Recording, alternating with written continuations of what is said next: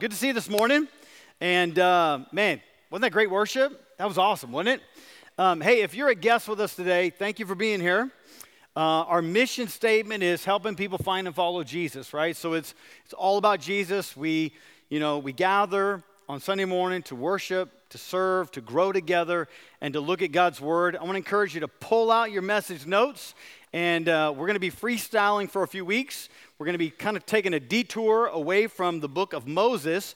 Today we find ourselves in the book of Matthew, Matthew chapter 7, verses 1 through 5. So pull out your message notes, and we're going to be talking about overcoming a critical spirit.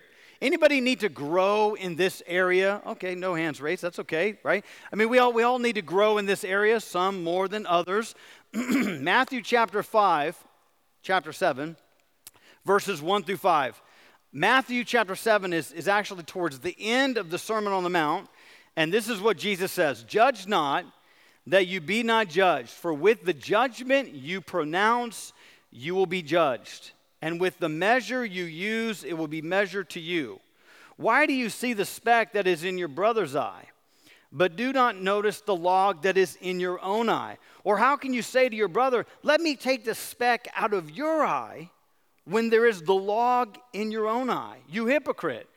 First, take the log out of your own eye, and then you will see clearly to take the speck out of your brother's eye. All right, Sermon on the Mount, one of Jesus' greatest sermons that he ever delivered. He's in the northern part of Israel, overlooking the beautiful Sea of Galilee. The large crowds have gathered to hear Jesus' words. The crowds that day they were mixed with disciples, uh, followers, learners of Christ, and then you had uh, some religious people, the Pharisees, these religious leaders. Now, the key to understanding the Sermon on the Mount, you have to rewind and go back to Matthew chapter 5, verse 20. Jesus gives us the key to understanding the, the main point, the thing that he is trying to drive home. He's trying to, to, to get this truth to stick into the minds of his hearers. This is what he says For I tell you, unless your righteousness exceeds that of the scribes and Pharisees, you will never enter the kingdom of heaven. So the Pharisees, strict sect of Judaism, some people say there were like 6,000 Pharisees during Jesus' time.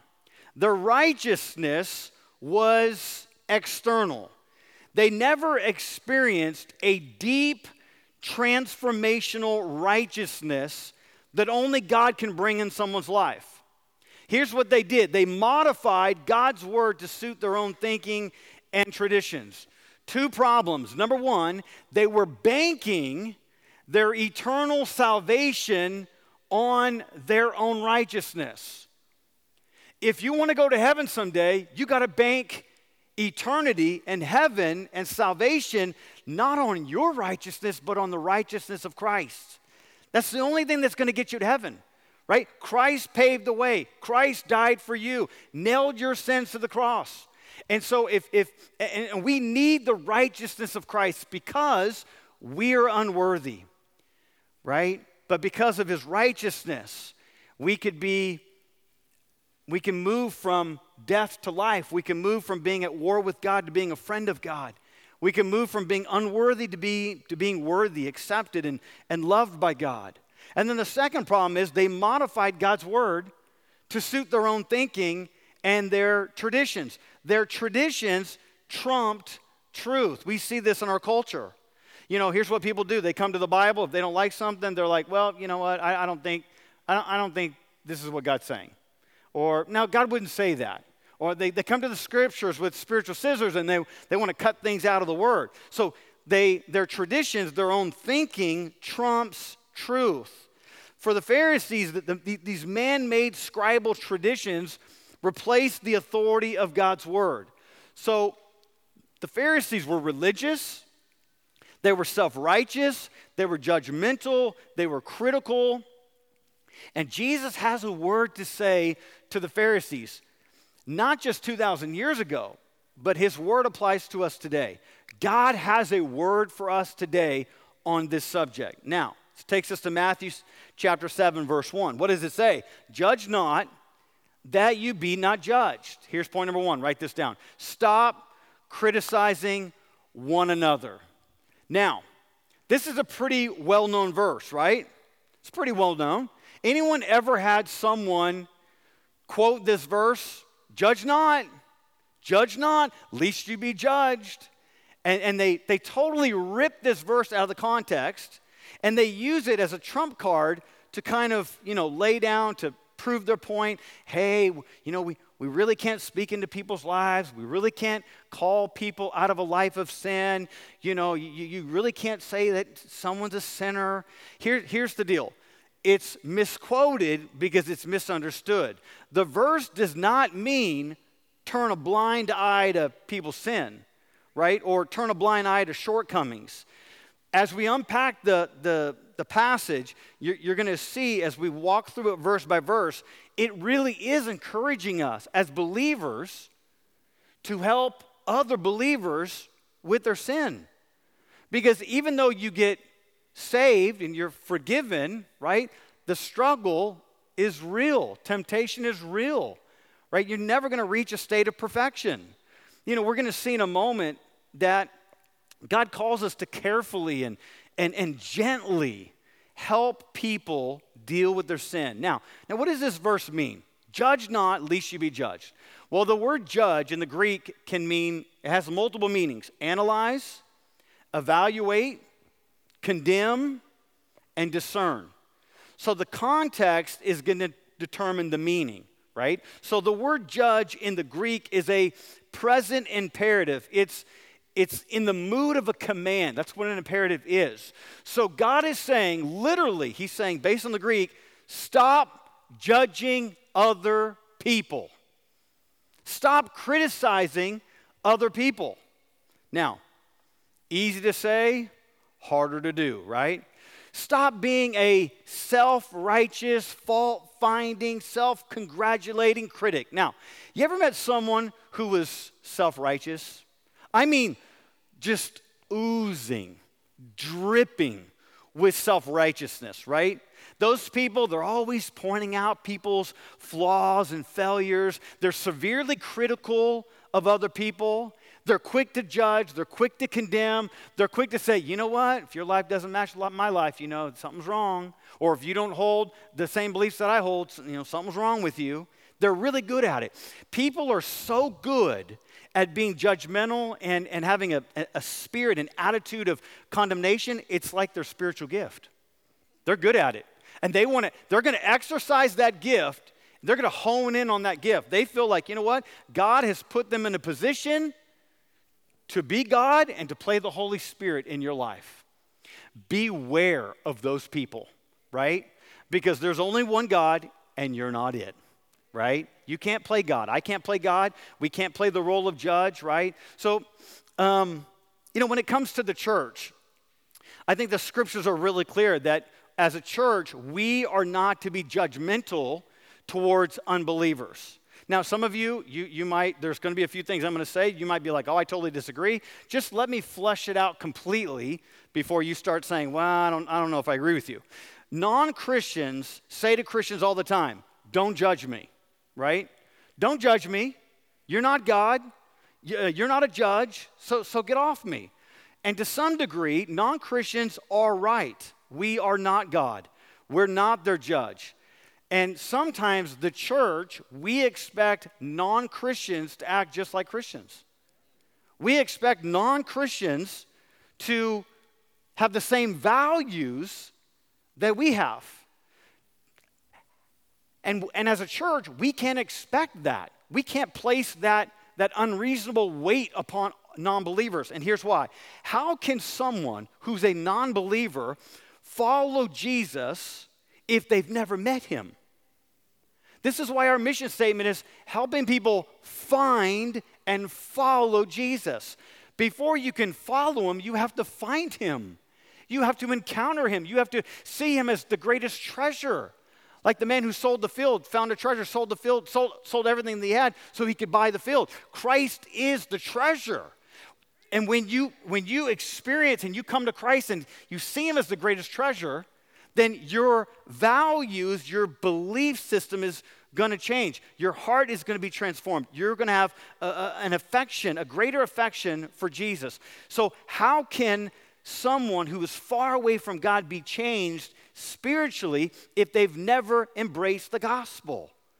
When you meet Jesus, he moves in, he steps in, he does a, a, conforming work, a work of sanctification. The goal is to be more like Jesus. That is the goal, Christ likeness.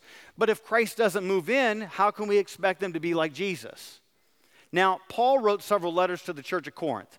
And the church of Corinth was a messed up church. I mean, every sin imaginable was being committed. I mean, it was, it was a very unhealthy, um, uh, not a very strong spiritual church.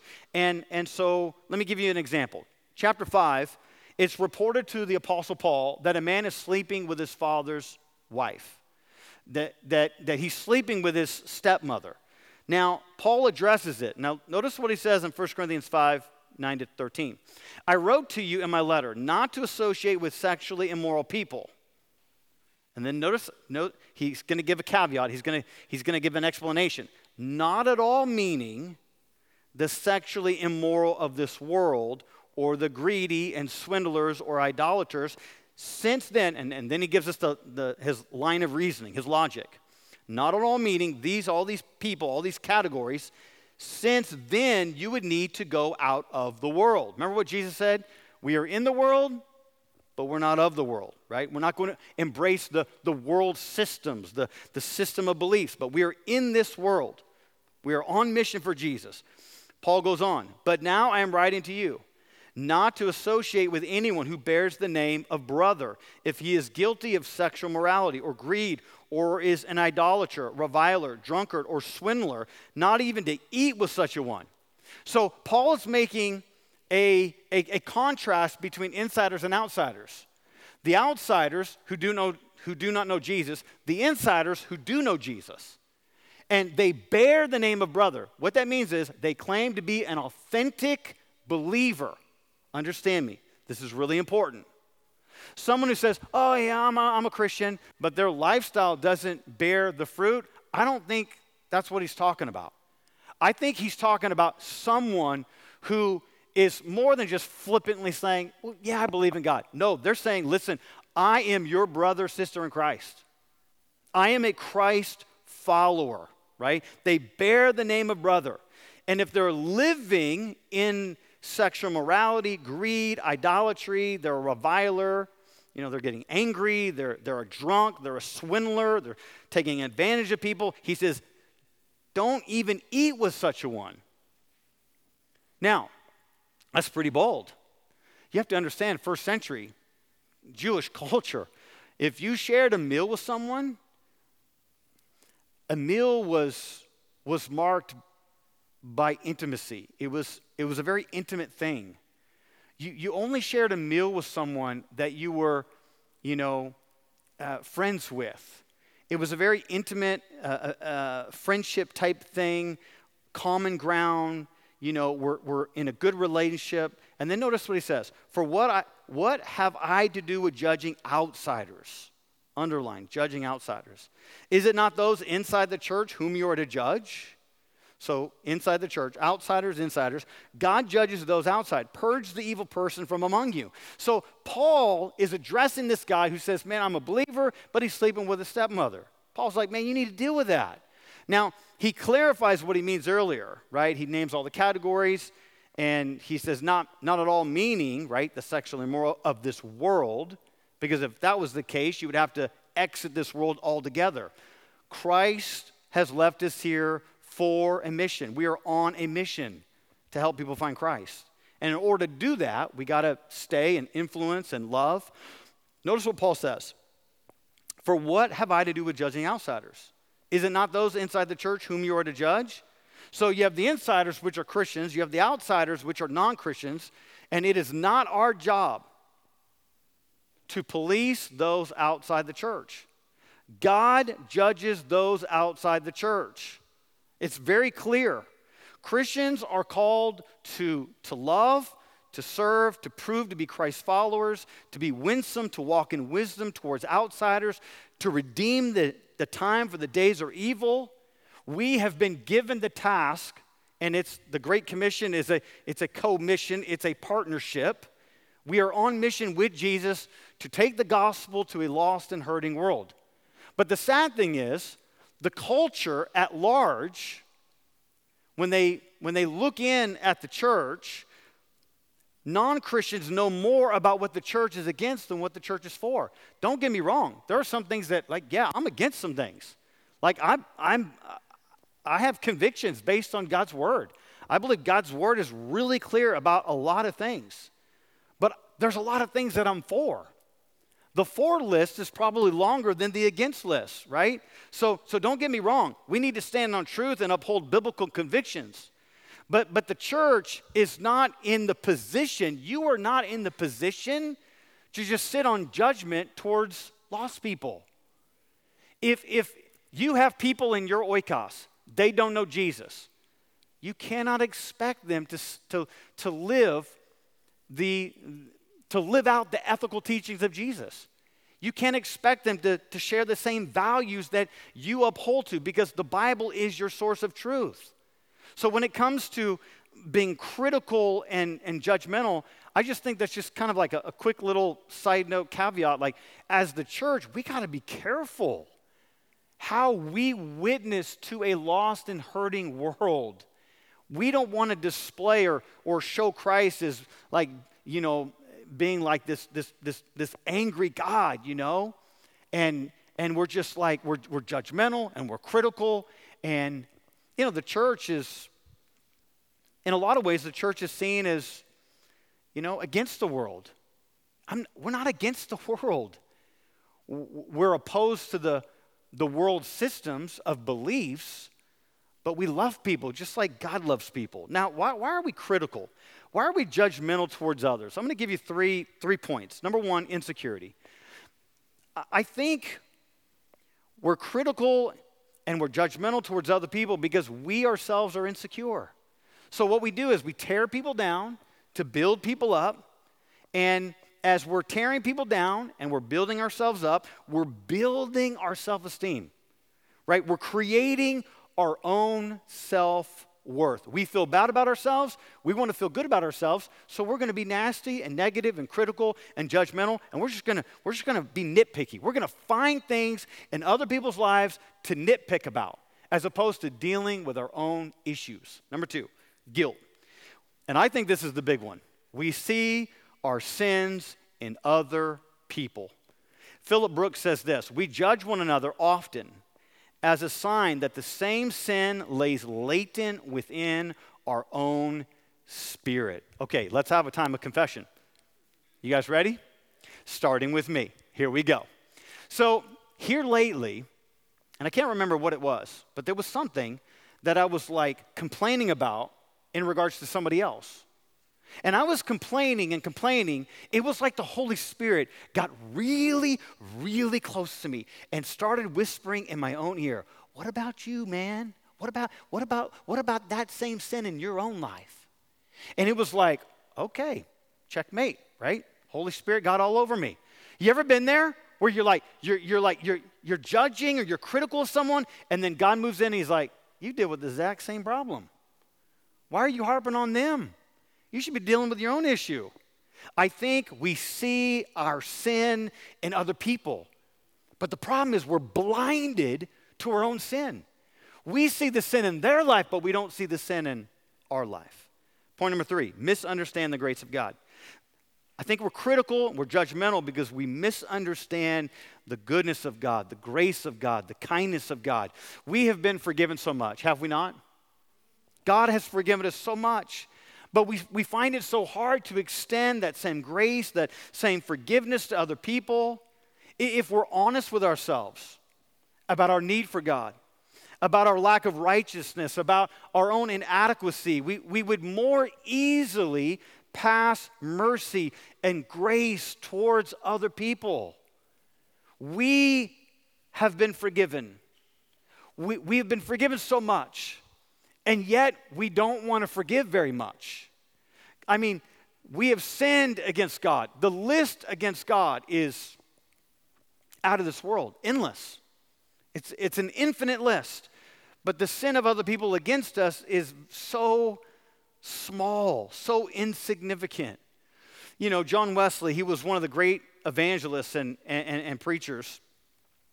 And uh, he wore a long bow tie with long ends on a particular Sunday morning. And there was a woman after church that went up to John Wesley and, and she said, You know, your bow tie with those long ends is a sign of worldliness.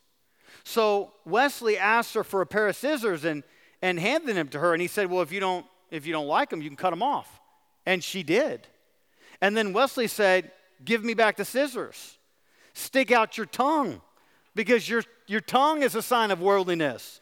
You have a spirit of criticism, right? So be careful how critical you are of other people, right?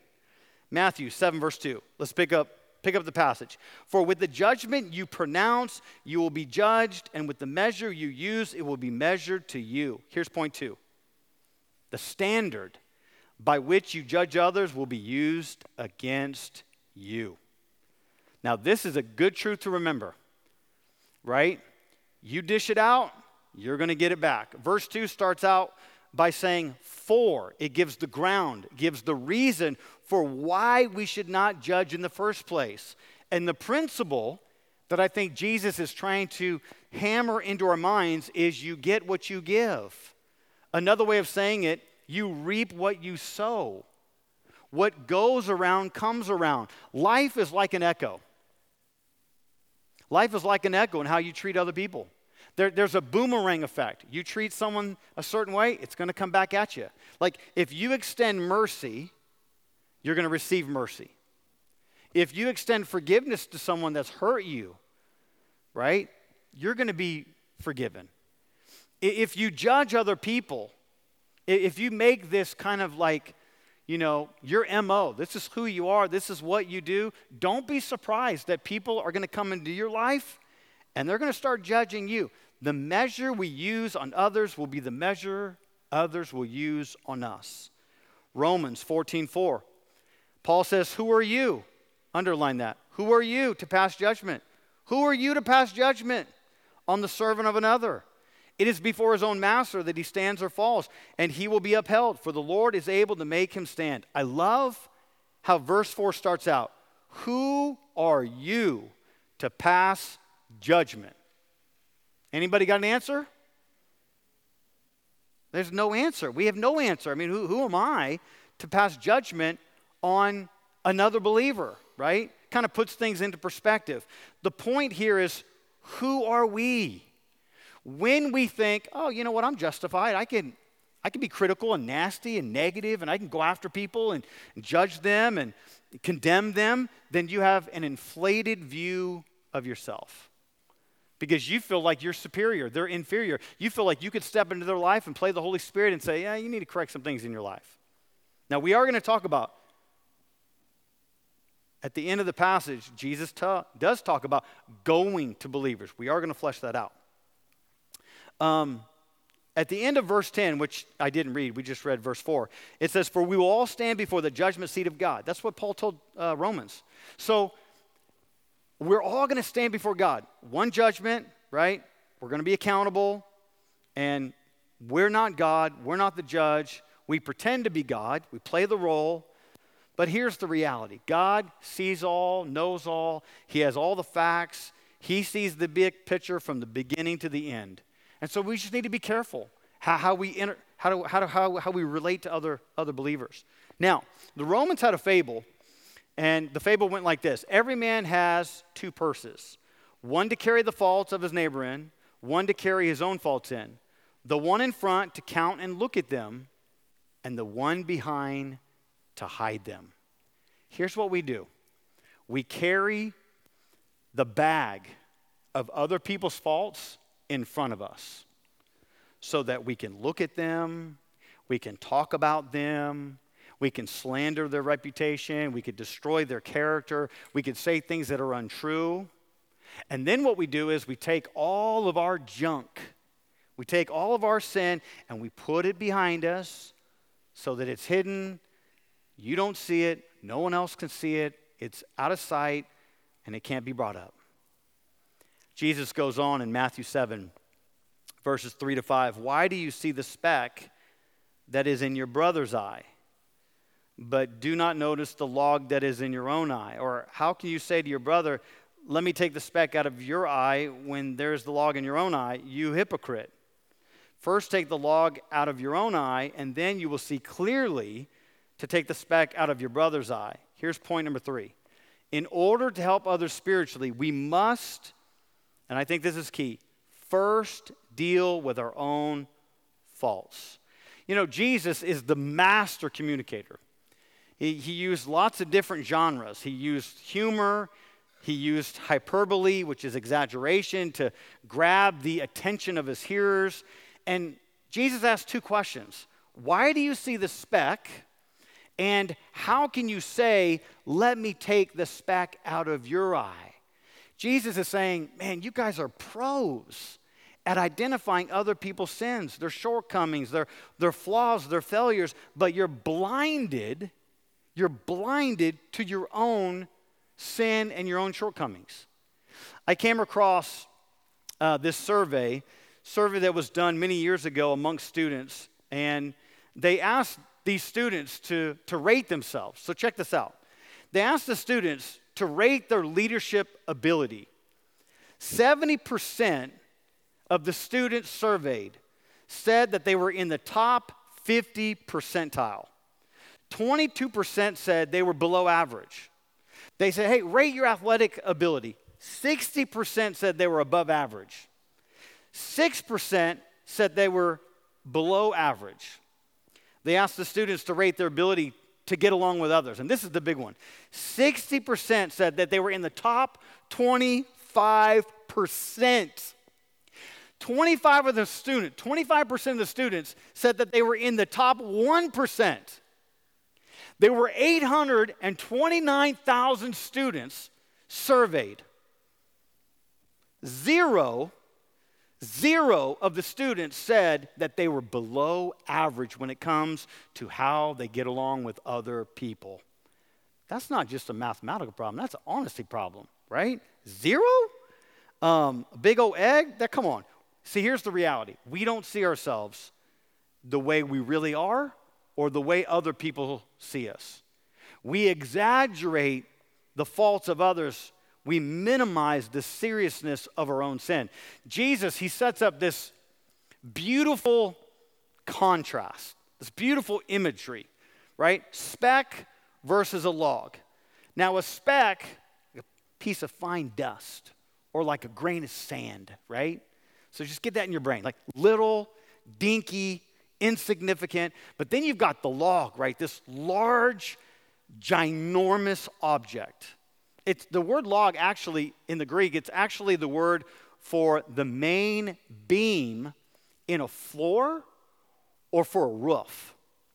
So we're not talking like a two by four. We're talking like one of these beams, Jack, like these big old honking beams, beams, right? That's what we're talking about. So, um, so the point is, the sin of the critic is much bigger than the one who's being criticized. So, in order to see the speck in someone's eye, you have to be close and personal. Sometimes we're so busy inspecting someone else's spiritual life rather than tending to our own spiritual life. You know, the second question in verse 4 is, or how can you say to your brother, let me take the speck out of your eye, and then there is the log in your own eye, right? It's not enough just to see it, you want to point it out, you want to remove it. What you want to remove is insignificant compared to what you have in your own eye. It's like it's like if I had a just a massive beam bulging out from my eye. Blood is profusely dripping on the ground.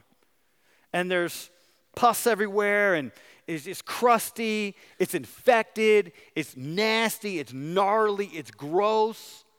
And then I go to someone, I got this massive beam that's just like penetrating the, the cranium of my brain. And I go to someone and I'm like, hey, let me get, let me get the little fine dust, little, that little fine piece of grain of sand out of your eye. It's like hypocrisy. This is what Jesus is saying. He's like, this is full on hypocrisy. If, if you're struggling with a beam of, of, of lust, but you go to someone who has a speck or a grain of sand of lust and you're trying to correct them, or you're struggling with a beam of pride and you're going to someone who has a, a grain of pride in their life, or what maybe it's greed. You got this beam of, of, of materialism sticking out of your eye. It's noticeable a million miles away from people around you. But when you spot it in someone else, you're quick to go to them and correct them and get them right. Ephesians 4:15 says rather speaking the truth in love we are to grow up in every way into him who is the head into Christ. So how should we speak communicate to one another? Here's how we're, we're called to speak. Speak the truth in love. Let me give you two examples. Truth without love isn't really truth. What do I mean by that? If you're all truth and no love, then your message is going to be cold, it's going to be self righteous, you're going to be narrow minded, you're going to be judgmental. This is exactly what's happening in the text, right? It's all truth, but no love. It's about exposing other people. In the end, in the end, it's going to make you feel better. It's going to make you look superior. The next one is love without truth isn't really love. Now, if you're all loving and you're not truthful, you know what that is? I think it's weak and I think it's cowardly. Here's why I say that. The most loving thing you could ever do is to speak truth into someone else's life. I can't tell you how many people that I've had counseling sessions with, men that were married, had kids, found out they're having an affair. The loving thing for me to do as a friend, as a pastor, is to say, hey, this ain't right. You're in sin. You need to fix this. You need to repent. You need to tell your wife. You need to get this right in your life. That's a loving thing to do. When you see someone that's engaged in willful, habitual sin, God calls us to step in with love, with kindness, with grace. The most loving thing you could do sometimes is speak the truth into someone else's life. You know, when people say, Well, I love them too much to tell them the truth, then you don't love them. Because if you really did love them, you would tell them the truth. The most loving thing to do is to stand on conviction. And in a culture of compromise and a culture that is marked by postmodernism, you know, you make up your truth, I'll make up my truth, you know, there's multiple paths up the mountain, we're all to get to God. The most loving thing that you can do as a Christ follower is to say, no, actually, there's only one path up the mountain, and it's through Jesus. His life, death, burial, resurrection is all that matters. And you can experience heaven, you can't experience eternal life unless you know Jesus. Proverbs 27, 5 to 6. Better is open rebuke than hidden love. Faithful are the wounds of a friend, profuse are the kisses of an enemy. I love that one liner. Better, better is open rebuke than hidden love. It, it, is, it is better for you to be on the receiving end right, of rebuke. Or it is, it is better for you to be the, the deliverer of truth and good news than to hide, you know, this supposed love that you have for somebody. Matthew 7, verse 5, Jesus goes on, he says, You hypocrite. First, take the log out of your own eye, and, and then you will see clearly to take the speck out of your brother's eye. So Jesus says, You're a hypocrite. You know, Jesus loves integrity, he, he hates hypocrisy. And so he gives us two action steps. Action step number one basically, Jesus is saying, deal with your sin first, right? Deal with the log in your own eye, right? And, and then you can see more clearly. You'll be spiritually fit, able to detect a struggle, something in someone else's life, and you can go not to sit in judgment on them, but to go help them. This is the whole point. It's about helping them. Galatians chapter 6, fleshes this truth out. Brothers, if anyone is caught in any transgression, you who are spiritual should restore him in a spirit of gentleness. Keep watch on yourself. See, keep watch on yourself, right? That's another way of saying, hey, deal with the log in your own eye, lest you too be tempted. Bear one another's burdens and so fulfill the law of Christ. What is the law of Christ? The teachings of Christ, okay? For if, for if anyone thinks he is something when he is nothing, he deceives himself. So Paul's saying if someone is caught like in a trap, a trap of sin, you as a believer should go and restore that believer back into fellowship with God. Go to them. And, and he says, how do, how do we do that? How do we go to another believer and say, hey, you know what? Man, I'm concerned. I see this in your life, and I'm here to help you. I'm, I love you. And this, I don't think this habitual sin in your life is what God wants in your life. And that's what it means to go in a spirit of gentleness. You're not a sniper for Christ. You're not going, you know, you're not coming in hot and heavy. You're not harsh. You're not critical. You're not standing in judgment. You're not saying, boy, God's never going to forgive you over this one. No, you go with gentleness. You go with love, right? You go to bear a burden with them, not to heap more burdens on them. Amen? You go to carry the burden. You go to help them. You go be like Christ for them. And, and, and Paul says, listen, if, if anyone thinks he is something when he is nothing, he deceives himself. So be careful. Watch yourself. You know, the word restore in the Greek means like setting a bone. So if you've ever broken a bone, arm or leg or something, when you go see the doctor, what do you want the doctor to do? You want the doctor, number one, to be knowledgeable about how to fix the problem, right? Okay, that's the first thing. You're hoping you're going to a smart, knowledgeable doctor. They know what they're doing. Number two, when you identify the problem in your life, the doctor, you want the doctor to gently touch that which is broken. To grab, not to grab, but to touch maybe an arm that's broken. The idea here is setting a bone, like so that the bone could heal. The whole point of going to someone is so that they can heal spiritually. You're not going in, like they're spiritually, their arm's broken. You're not going in to whack that thing, right? That's, that's going to be painful. And, you know, they're probably not going to be friends with you again, right? But you want to go in with a balm of grace, a balm of healing. You want to come in and, and love on them and say, this is, this is not right. You're in sin. God loves you. And, and point them to Christ. Action two, seek to restore your brother. So the first action is deal with your own sin. And then action two, restore your brother, right? To restore them. You know, Jesus doesn't say leave them hanging. Well, too bad you shot yourself in the foot. You know, it's your problem.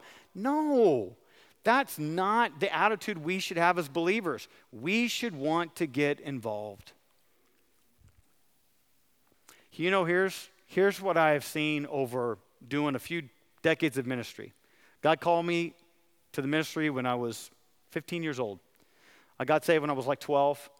And I have seen over several decades of doing ministry that people do not want to get involved in the lives of other people that are struggling with temptation, that are hurting, that need help. This is not how God's designed the body. God has designed the body. We are members one of another. We are interconnected. A body needs all body parts. Just like the body of Christ, we need each other. And so when one body part is missing physically, when, when one person, one body part spiritually is missing, everyone suffers. So the, the call, the challenge is for us to check ourselves, for us to make sure that our life is right. Not perfect, but that we're pursuing Christ. We want Christ to be the treasure of our lives. We want to fight sin. We want to live for God. And then we, we put ourselves in a position, not of superiority, but coming alongside someone and saying, hey, let me help you. Hey, I see this in your life, right? And, and, and coming along as a friend and, and saying, hey, I'm concerned. And doing it in a spirit of gentleness and love. Now, I said earlier, one of the reasons why we're critical of others is uh, because we misunderstand the grace of God. Let me flesh that out real quick and then, then we'll be done. Luke 18, Jesus tells a parable. He tells an earthly story to drive home a spiritual principle. And two men go to the temple to pray. One's a Pharisee, strict sect of Judaism, very religious, very pious. All righteousness is external. And then you have the tax collector, right? A publican, you know, working for the Roman government, skimming money off the top, cheating his family, friends, neighbors, right? Co-workers, everything. Okay, maybe not co-workers, but collecting more money, right? And so the tax collectors, bottom rung of society, they were looked down upon. So you have a religious person, and then you have a person that is deeply and immensely flawed, broken, sinful. Are you tracking? Okay. So, in a lot of people's eyes, it's like you got a good person and you got a bad person. Like, get ready. Watch this. Luke 18. The Pharisee, standing by himself, prayed thus God, I thank you that I am not like other men. And I just wonder if he was kind of like doing one of these, glancing over at the tax collector, you know, extortioners, unjust, adulterers, or even like this tax collector, right? I fast twice a week. I give tithes of all that I get. So he's pointing to works righteousness. He's pointing to how great he is. You know, I'm not like these people. I do these things. It's all about him. But the tax collector, standing far off, would not even lift up his eyes to heaven, but beat his breast, saying, God, be merciful to me, a sinner. I tell you, this man went down to his house justified rather than the other. For everyone who exalts himself will be humbled, but the one who humbles himself will be exalted. So the Pharisee, let's begin with the Pharisee. He's the religious guy. He's the star of the show. He's the hero of the story. He's the center stage guy, right? Teaching everyone. But Jesus makes the star of the show, the hero of the story, not the Pharisee, but the tax collector. Jesus makes the good person lost, and he makes the bad person get saved. Now, we know the parable is directed at people who see themselves as righteous because Look at verse 9. This is what Jesus said. He also told this parable, so he sets up the parable. He also told this parable to some who trusted in themselves that they were righteous and treated others with contempt. So Jesus is delivering this parable, and he's got his audience. They're listening, they're watching, they're hanging on to every word, and he's directing this parable towards people who ultimately are trusting in themselves. They're banking eternity on who they are and what they have done and their righteousness, right? Ultimately, they're righteous and, and they treat other people who are not like them with contempt. Not like them. Trying to connect it to what we've been talking about. The Pharisee comes bragging, you know, chest out, self righteous, works righteousness. Oh, I'm not like all these other guys. You know, I'm honest and I'm just and I'm faithful to my spouse and all these things. And, and uh, you know, I tithe and I, I, you know, he's, he's highlighting, he's doing a highlight reel, right, of all the good things about his life. And the tax collector, he comes, he's not begging, he's broken. This guy's broken, man. He demonstrates faith righteousness. He doesn't see himself as worthy. Pharisee religious sees himself worthy. Tax collector, broken sinner, sees himself unworthy. One's pointing to works righteousness, one's pointing to faith righteousness. One is self righteous, one is self condemned. One is prideful, soon be humbled. One is humble, will soon be exalted. The guy who comes in high, chest out, bold, strong, he's going to leave low. The guy who comes in low and humble, standing far off, looking down, not even looking into heaven. When that guy leaves, he's not leaving low, he's leaving high. This is the beauty. This is the beauty of the gospel. Be humble, recognize your spiritual condition, be like the tax collector. He beat his breast, saying, God, be merciful to me, a sinner. The Pharisee stood and prayed, you know, with just, with just like a, a haughtiness, a very self righteousness. He was oozing and dripping with just, you know, his own goodness. God, I'm thankful that I'm not like this tax collector. Self righteous people think they're better than other people. Self righteous people look down on other people. Self righteous people, they, they, um, Self righteous people, they don't have an inferiority complex, they have a superiority complex. They see themselves as better, more spiritual, more holy. They have it all together. Here's the deal we have a propensity to act like we have it all together. We do. All of us do. All of us do, including me. We act like we have it all together. Everything's tight, everything's perfect, everything's just, you know, spiritual and you know, we're not struggling and we're not, you know, we're not struggling with anything. And and and we see ourselves as more spiritual than other people. Here's the problem with the Pharisee. Lots of problems I mentioned, but instead of uh, assuming a position, being humble, and acknowledging his brokenness, you know what he did? He dismissed a person. He came and he said, It's a good thing I'm not like that guy. God can't accept that. God wants us to see ourselves as he sees us. We need to be like the tax collector. We're unworthy, we're broken, we're unrighteous, we're a condemned sinner who desperately is in need of God's amazing grace. We need to see and relish and, and ponder and meditate and glory in, in the truth and in the action of what God has done for us in Christ. When we see ourselves through the cross, we see the beauty of the cross. We see a good and glorious and awesome God. And the truth of the gospel will humble us, it will cause us to, to have a heart filled with gratitude. And, and then here's the deal we have the right perspective. We see God for who He is, we see ourselves for who we are, and then we leave, like the tax collector, we leave changed. And we go live in that grace we live in that grace because when we're living in that grace, God gives us the perspective, the right perspective of who He is, who we are, and He gives us a right perspective of other people. So let's be the people that God has called us to be. Let's not be harsh, negative, critical, judgmental, condemning. Let's deal with our own sin first and then let's jump into the game and let's help other people. Let's help other fellow believers as we're taking this journey with God, as we're walking with God. Let's help one another. Let's pray.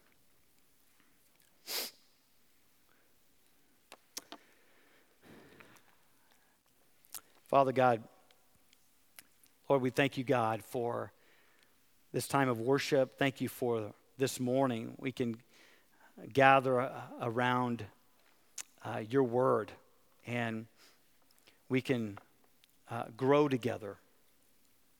God, I pray that, Lord, you would, you would help us to, God, grow in our Christ likeness, Lord. Help us not to. Help us not to be fault finding and critical and condemning of other people. Help us, Lord, to, to first deal with the, the log, the, the sinner in our own eye, so that we can help a brother or sister in Christ with the speck in, in their eye. Lord, help us to be more like you in our speech, in our actions. Um, Lord God, I pray that you would do a work in our lives this morning, that we would we would see your goodness and your grace, and we would we would approach you like the tax collector, and we would see ourselves as uh, unworthy. Help us, Lord, to um, to not have a, a superiority complex um, about other people. Help us, Lord, to uh, not be nitpicking, um, but Lord, help us to, to really examine our own, our own heart, our own lives, where we're at spiritually with you. Lord, help us to grow in this grace. Help us to be more like you, your Son. God, I pray that you would speak to our hearts, Lord. And I pray that we would apply your word to our lives this week. We know that your Holy Spirit living within us can do and wants to do that work in us today and this week. May we yield to you, God. May we surrender to you. Uh, be with our hearts, be with our, our tongues, be with our minds. And Lord, help us to be more like you. And we pray this in the strong and mighty name of Jesus. And all God's people said, Amen.